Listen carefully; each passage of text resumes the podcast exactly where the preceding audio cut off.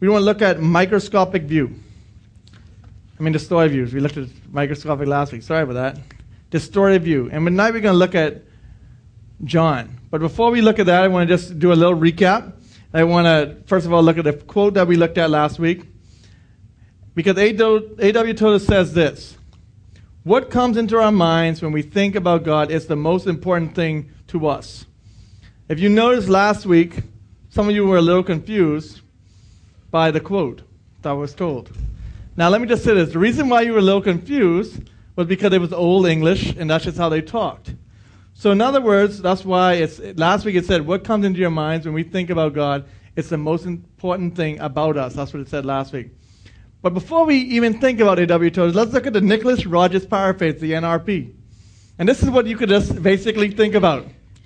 What you think about God is the most important thing about you. That is the most important thing in life, is what you think about God. Because everything else in this world is going to what? Fail you. Everything else in this world is going to let you down. Everything else in this world is going to fade away. Everything else in this world is going to mean absolutely nothing. So when you see the NRP, this is what it means. Nicholas Rogers paraphrase, okay? Y'all in? Yes. I don't know. I don't know. I just, you know, I'm just trying to get my stamp on it. Now, usually what I say is NIV, Nicholas International Version, because, you know, but you know, I didn't want to use that because someone may say that I'm very wrong for saying that, but you know, I just want to throw the N in there, you know, work it together. But I'm international, so you know. Anyway, that's beside the point. Anyway, but this is what we're gonna look at. All right, tonight again, I want you to think of this question and keep this in your mind. What you what you think about God is the most important thing about you. That's how you can remember what that says. Now, before I go on, how many of you were confused last week about that quote? Sean, you weren't even here last week. Did you raise your hand? Okay. Huh? Nobody wants to raise their hand and say they were confused. Let's be honest. Who was confused? Thank you, Janika. You was confused. Now, has it cleared it up a little bit this week? Yeah. Thank you. Okay. All right. So, we're going to look this week at John. But before we look at that, I just wanted to go through the introduction. If we're mo- honest with ourselves, most of us have two primary beliefs about God. He wants me to be good, and He wants me to be happy. After all, it's what we strive to do and what we hope for. So surely God wants that for us too, right? But life has a way of messing with that God view. When things happen and we don't end up happy or the outcome isn't so good, we can be left wondering whether God cares about us at all. As a result, our faith can be shaken. Let me ask you a question before we go on. How many of you have ever doubted God? Why do we doubt God? Because what? Our circumstances. We go through things in life and we think, yeah, well, we, we look at the end. Okay. You know, we, we look at, we, we go through circumstances, we go through all these problems in life, and that's what changes our whole God view. It changes everything about it because when things are good, we praise God. When things start to go bad, what do we normally do? Blame God. But we know that the God, God never changes. God is the same today, yesterday, and forever. He's the same God. So whether things are going good, He's that same God. Whether things are going bad, He's the same God. But one thing we could always hold on to is that God will never leave us or forsake us. It goes on and says this. When the God view we have doesn't get us through and doesn't line up with the things God has allowed to take place, we wonder the goal isn't about being good or being happy at all. What if we start to see God as bigger than our wants bigger than the control we wish we had, and saw him instead as the only one worthy of asking us to conform to his will. You know, I want to just tell you something that I like to always do. Because I think what we like to do in our lives is we like to tell God what we want. We go to God with our wants. We go to God with the things that we want. But I want you to think of it this way. I want you to think of a blank piece of paper. You know, we, we have things and we have deadlines and stuff we give you all the time to sign and that your parents sign. But I want you to imagine this a blank piece of paper, your signature at the bottom, and you give it to God and say, God, whatever you want from me, I am willing to do. But what we'd rather do is we'd rather write our list and say, God, this is what I want. This is what I want to do. Um, guys, I, I hope you all looking at the Bible verses you know, so please pay attention. You know, we want, we want to give God our wants. We want to give God the things that we want and say, God, I want you to work with me. Instead of saying, God, whatever you want, I will do. And this is just a couple of points that we want to think about and look at tonight. We have one more piece. What if our view of Him was one where we trusted because of, and in spite of things, He can allow and doesn't allow? Can your God view fit in a God who, know, who works outside the box, outside your desires, outside the realm of the expected? You see, what we like to do is put God in a box. We like to lock that box and say, this is all God can do. But we know that God is bigger than any box that we could ever put him in. He's bigger than anything that we could do, but we'd rather put him in a box and have him a small God instead of him being as big God as he is. And we all know, growing up in Sunday school, we sing the song, and now I hear it more now with my daughter growing up. My God is so big. Anyway, I won't sing anymore because I don't want to kill the whole video that we're going to show on the internet because that would be not good. That's going to be edited, right, Luke? Cut that piece out. No? Okay. Anyway, so we want to, you know, when we think about this, God is big. We cannot put him in a box because he is too big. So here's the, the different points that we want to look at. God's primary goal is not for us to be good. God does not just want us to be good. You know, for us, good is a lot of things. For us, me and you, we would say good is I don't drink, I don't smoke, I've never had sex before marriage. That would be what we consider a good person. But let me tell you something no one being good has ever got them to heaven. Secondly, God's primary goal is not for us to be happy. You know, we think that we're just supposed to be happy. I don't know about you, but the Bible I read and I study says one other thing. We are what? Gonna what? As Christians, we're gonna what? Suffer. I don't know about you, but I'm not happy when I'm suffering. You know, I'm not happy when I'm suffering, but I should be because I should count it as joy, as James says, because of what God has done in my life.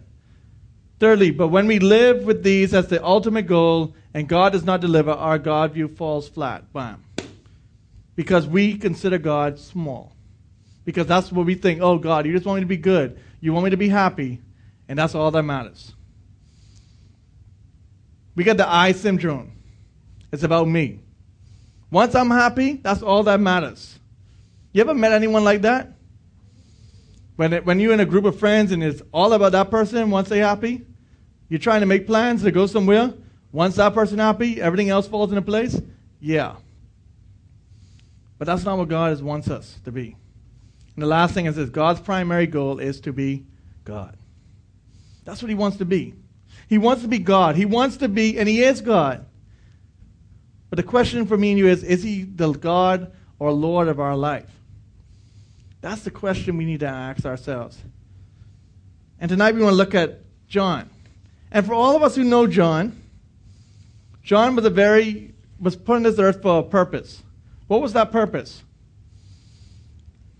John the Baptist I'm talking about. What was that purpose? To baptize people. To be the forerunner of Jesus. What do you say? Prepare the way for Jesus. We could use so many words. He was there to prepare the way. He was supposed to come beforehand. We also know what? He actually what? He baptized Jesus. We know the event. He baptized him, the heavens opened, the Holy Spirit came down. It was a great event. But now we're going to look at a John with a distorted view now.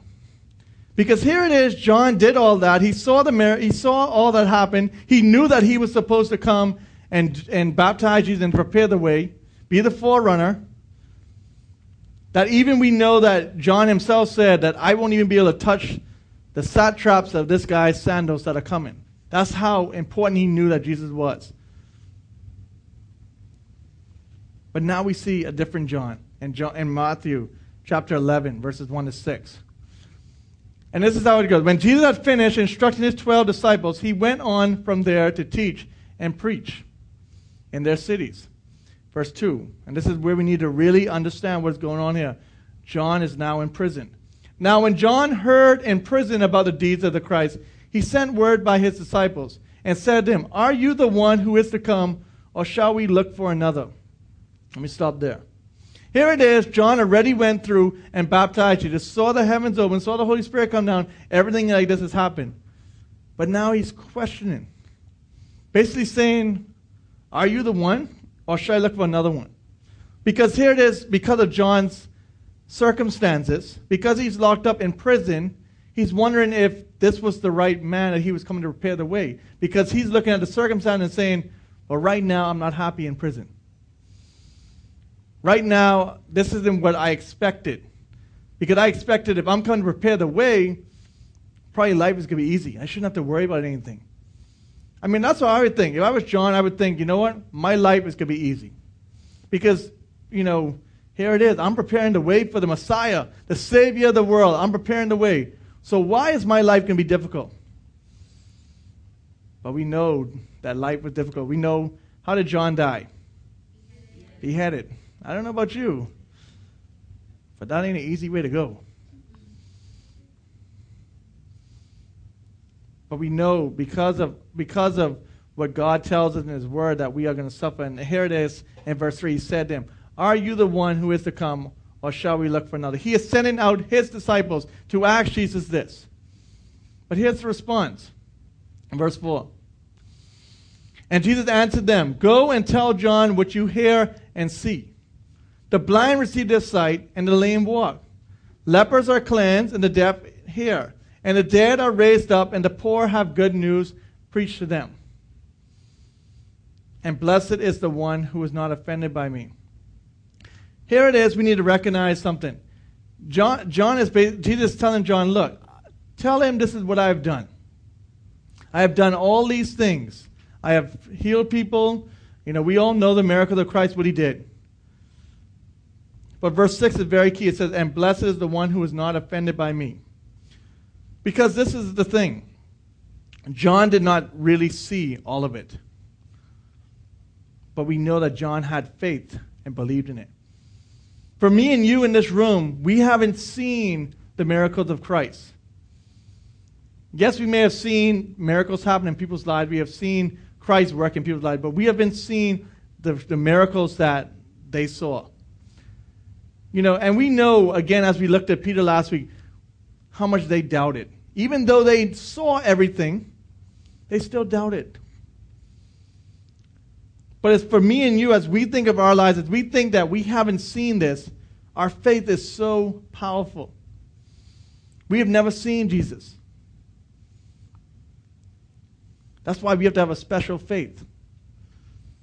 How many of you have been asked the question, why do you believe in Jesus who you cannot see? Anyone ever been anyone ever been asked that question or how could you believe in someone you've never seen before? How many of you ever heard that before? And what is your response? You just have what? You have faith. You have faith. You don't have a distorted view, but you have faith. We have the Word of God. We know that this is what we lie on. This is everything to us. This is the truth. You know, as we think of Easter, if the resurrection ever happened, what does Paul say this is to us? Useless. But we know that we have a risen king. We know because of, of Christ's death and his resurrection, we have a risen king. And here it is, John.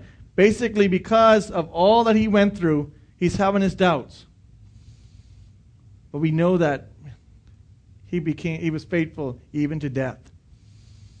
We know for me and you that even though we go through these things every day of our lives, we know that we have a God that's bigger than our problems. He's bigger than anything that we'll ever go through. He's the one that we need to put our faith and trust in. And the question for me tonight is this Where is your faith? Do you have faith in God? What is your view of God? Do you have a distorted view like John did? Where John was the person to prepare the way and all of a sudden, because of his circumstances, he wants to ask the question Do I need to look for another one? No. But we have, the, we have everything we need to know right here. I just want to read something to you. Everything that Jesus mentioned is something most of us would call good, right? If you were blind and you received sight, you would be pretty happy, wouldn't you? Or if you had leprosy and you were cured, You would have a huge grin on your face all the time. You'd be happy. But Jesus' last statement is a contrast to all those wonderful things. God blesses those who do not turn away because of me. Essentially, he's communicating that even if good and happiness things don't happen, the person who follows him, no matter what happens in life, is the one that is blessed. It's because of everything that we go through in life, because of our faith, that we will be blessed. And I know sometimes when people think of blessing, they think of financial blessings. Or that's what sometimes we hear on TV. But that's not what we're talking about here. We're talking about blessings from God that one day we'll stand before God and we're going to have the answer for everything we did on this earth. You know, and I don't know about you, but I when I go on Facebook and I go on my news feed and people put these things on there, like if you want to go to heaven. If you want to go to hell, just scroll down.